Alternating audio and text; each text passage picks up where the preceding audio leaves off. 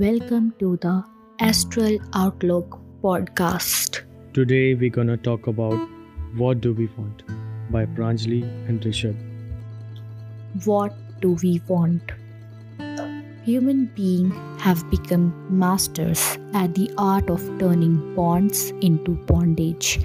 In an active state of involvement with life, we develop many intimate bonds with people, places, animals, and objects.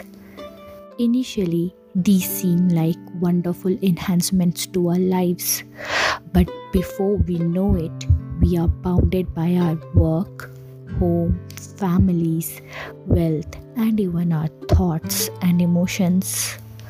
We have become adept at turning relationships into deals, unconditionality into instrumentality, tangos into transactions.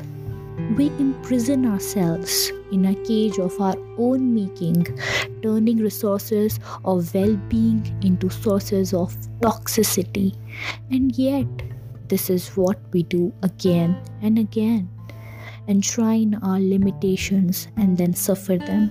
In my opinion, if you want the real thing, stop the takeaway business.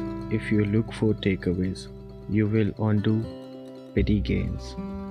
Being happy is not just about becoming healthy, successful. When you are not trying to be something else, which is completely you are not, when you are simply learn how to be yourself. Nothing more is required. It is because most people do not know how to simply be themselves.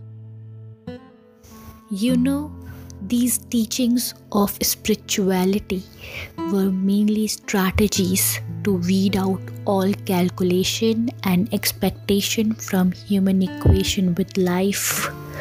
There is nothing inherently sacred about devotion. It is just that a strong positive emotion towards something empowers you to act with passionate involvement, with calculating the cost of your investment. A new year is a reminder that time is actually ticking, that we are not immortal, and time has come for us to move from entitlement to gratitude, accumulation to awareness, calculation to consciousness. When we learn to dance with life itself, our every life breath becomes an all encompassing embrace of existence. We now live in a profound state of compassion without barriers. Let us make it happen.